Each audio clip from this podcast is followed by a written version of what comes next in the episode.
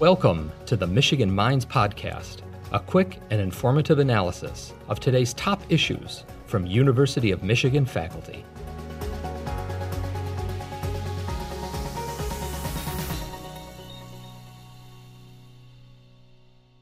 Thank you so much for joining Michigan Minds. Very excited to hear from you today. Can you please start by introducing yourself? Hi, sure. My name is Maggie Hicken, and I'm a research associate professor at the um, Institute for Social Research. So I study um, racial health inequities, of the focus particularly on Black Americans and the inequities between Black and white Americans. And the reason why I focus on health is um, it's just a very sensitive marker to to social and political and economic inequities. And so i make these comparisons to study the power differentials between these groups. So i focus on the concept of cultural and structural racism and then how it how that then plays out in these health inequities. So what i mean by cultural and structural racism and its relation to health and health inequities. So a society's culture can be broadly very broadly defined as its values and its belief systems and its normative social mores and its behaviors. It's it's how a society functions. And it's almost like it's invisible. When when you're when you are born and grow up in a society they just become part of who you understand or what you understand the society to be.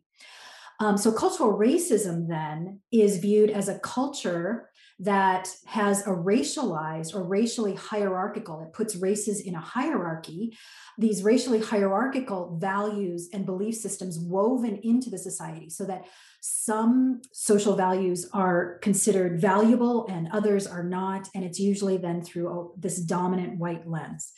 So in a society's culture, then it becomes then natural that if you can think of like an American society that we that work is so important.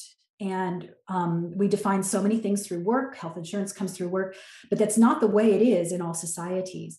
Also you know we prioritize american society may prioritize you know other certain certain things like um, medicine and individual freedom and individual responsibility over other things. And not every society views um, views their culture or has their culture like that then what i mean by structural racism then structural racism is the network this interwoven network of all of our institutions, our media, our education, labor, all of the institutions that support a society.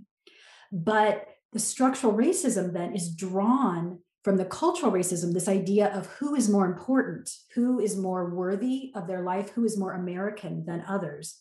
And so we then de- we design our structure, our institutions, we develop our policies that actually then um, reflect this underlying culture of who we think is important. So we set up an educational system that is segregated um, because we value certain people over other people, and we we set up you know a labor system same way because we value certain people over others. And so that's what I kind of mean by by cultural and structural racism.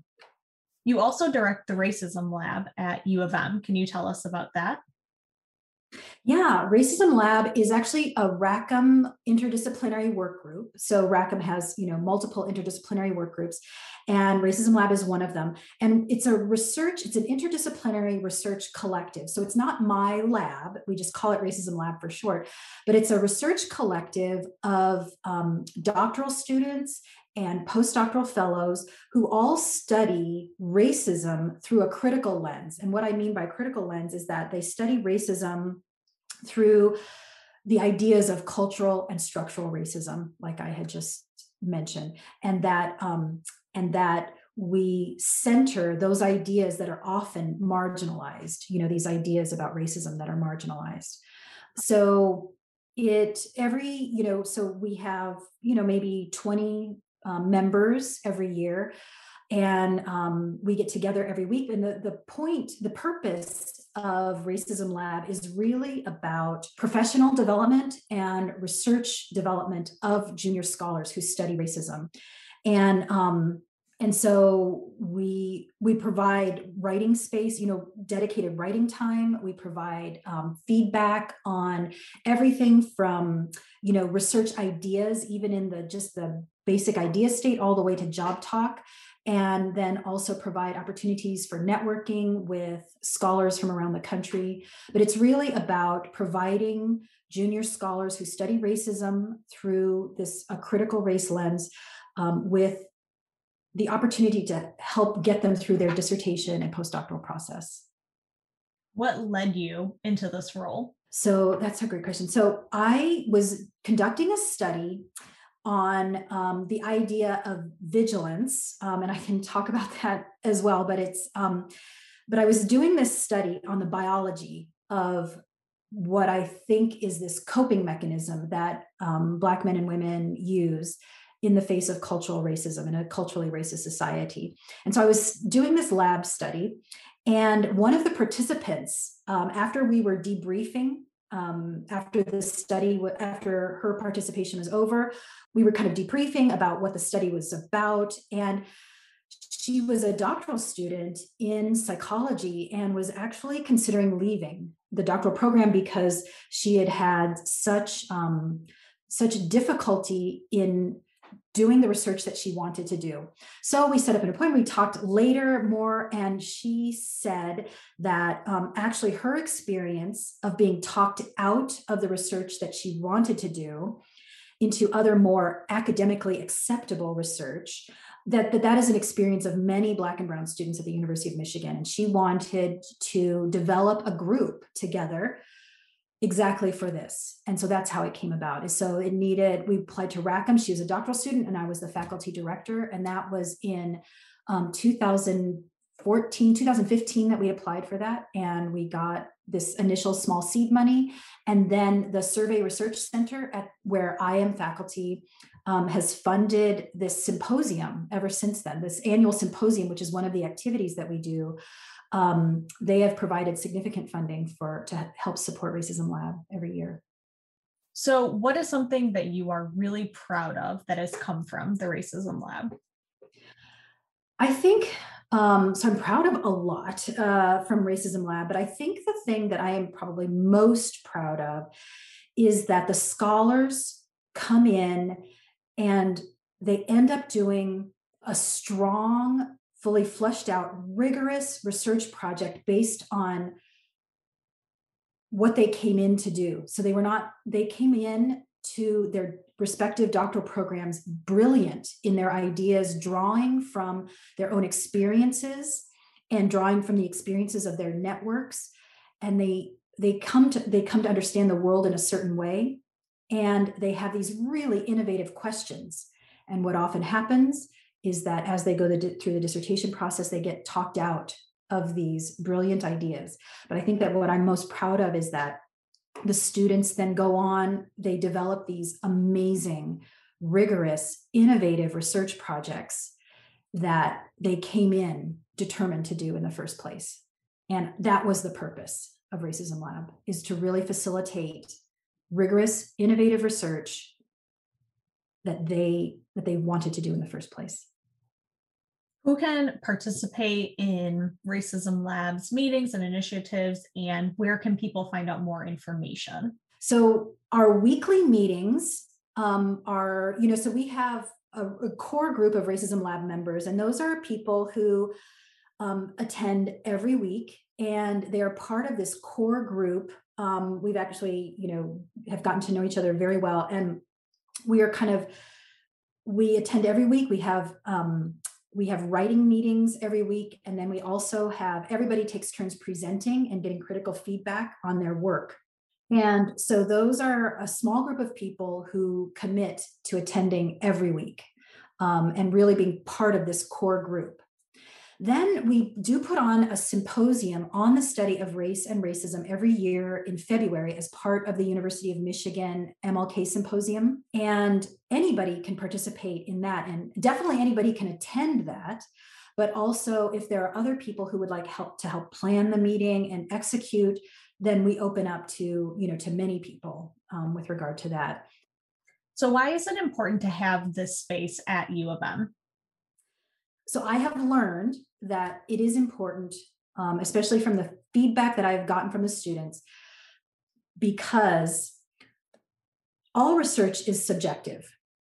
And I think that that's actually a controversial statement to make because many, especially quantitative scholars, um, will argue that there is a, such a thing as objective research. But I disagree. I think that research, what questions we decide are important to ask, how we decide to answer those questions, the empirical models that we use to test those questions, test our hypotheses, that is based on the researcher's lens and their read of the existing literature. And that is subjective, based on their own experiences. What we call objective is actually a white racial lens. That is what we consider objective, but it is not objective.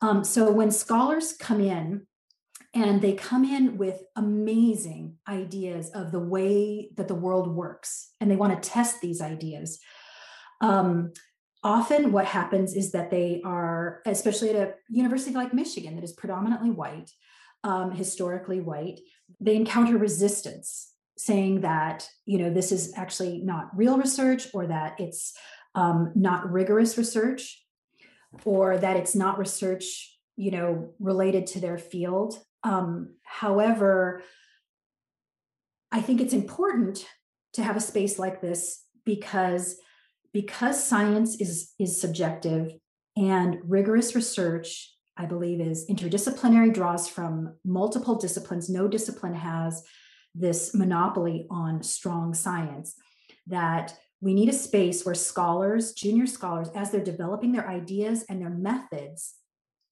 that they have a space where they are free to really build on the ideas that they came up with their own their own lens their own worldview and i think it, that's why it's important um, it's important from two standpoints the, that it's interdisciplinary and that it acknowledges the subjectivity and the importance of the subjectivity um, on research on racism, structural and cultural racism.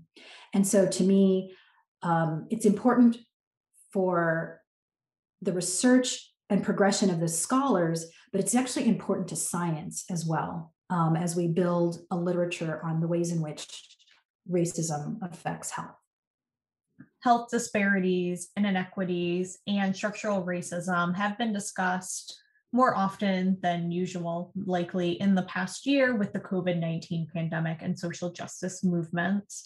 As someone who studies race in social sciences while integrating biological sciences, have you noticed anything of significance that you can share? Well, so I think the most significant thing that I can that as I've been watching COVID unfold is um, how surprised people are that there are inequities.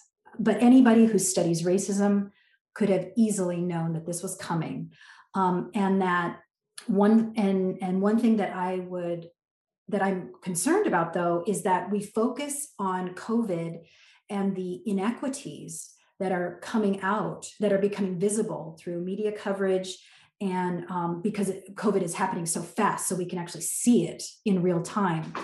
Um, one of my concerns is that we will focus on COVID per se, and not the fact that COVID is actually a metaphor or a symbol of everything that has been happening for centuries. This is the same, it's just that COVID is fast and it's in the media. And so we see it I worry that we will lose sight of what is driving COVID and thus what is driving all of the inequities. Why is it important to keep talking about racism and health disparities and inequities after Black History Month, after the pandemic, after marches for social justice? Why is it why is it important to continue these conversations? So I think that it is important um, to to discuss these things beyond Black History Month because um, Black Americans are not a niche in our society. Black history is American history, and Black Americans are Americans. You know, so it should be integrated into everything. Unfortunately, it's not, and so we have this month that we devote it to. However, when you know when we don't continue this conversation or continue pressing, um, then we lose sight of of the real drivers of these health inequities that that um, you know we spend this month studying black history studying black literature studying um, racial health inequities. And then we go back to the way things are and we focus on individual behaviors or we focus on blame or we focus on um, rather than focusing on the structure and the people and the the um, the way that private and public entities actually drive health inequities we then turn to the way we always do things in the united states which is to focus on the individual people who are at health risk and so i do think that this is a conversation to have always because um, it is American life. Black life is American life.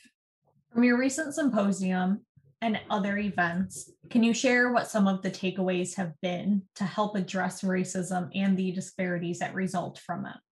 So we just had our most recent symposium, but every year, um, you know, we do tackle a different theme under the topic of cultural and structural racism. I think that um, some key takeaways. First, we need to understand that um, the United States is one of the most amazing hypocrisies in the world. In that, we it's not that we, the United States, is the you know the most racist or the most um, structurally unequal what we do very well is that we're very hypocritical so we have this idea that anyone can reach the American dream. You just need to work hard enough. It is up to you. And don't pay attention to all of the public and private investment that goes unequally everywhere. Um, but just work hard and you will reach this American dream. But research in so many literatures, so many disciplines shows that that is actually not true. It is not true and it's not possible. Um, and so I think that our symposium helps really focus people on the fact that what the American narrative is, is completely different from what America is, what it really is. And um, the second thing I think that um, our symposium, our symposia tries to to address, and the key another key takeaway is that rather than continuing to document health inequities, so we know that there are health inequities, everybody knows it, we document it constantly. Now we need to actually move away from that, from documentation to actual testing of innovative theories, interdisciplinary theories, testing of mechanisms, and that really based on cultural and structural racism that we need to test that is not about the interpersonal dislike. It is not about someone intending to do harm to another person. It is not about a dislike of some other group. It is about actually a structure that was built into our society hundreds of years ago that is operating to privilege one group over all others. And so it is actually operating the way it was intended to operate. And so I think now the takeaway is that we highlight at the symposia is research on cultural and structural racism and how that drives health. So moving away from focusing on the individual, moving away from focusing on interpersonal intent, on dislike, and focusing on a system, the state and, um, and a system. Is there anything else that you want to share or add? I think that it would, if I were to add anything, um, it would just be those those takeaway messages that we need to understand that the American narrative is actually not a true narrative, and that um, when it comes to racial inequities in health, we need to now move and put our keep our eyes focused on the state and public and private entities, those things that drive the inequities, rather than on the health behaviors, the healthcare access, all of these things at the individual level. We need to focus on the structure. Thank you so much for joining Michigan Minds. Thank you. Thank you for listening to the Michigan Minds podcast, a production of the University of Michigan. Join the conversation on social media with hashtag UMichImpact.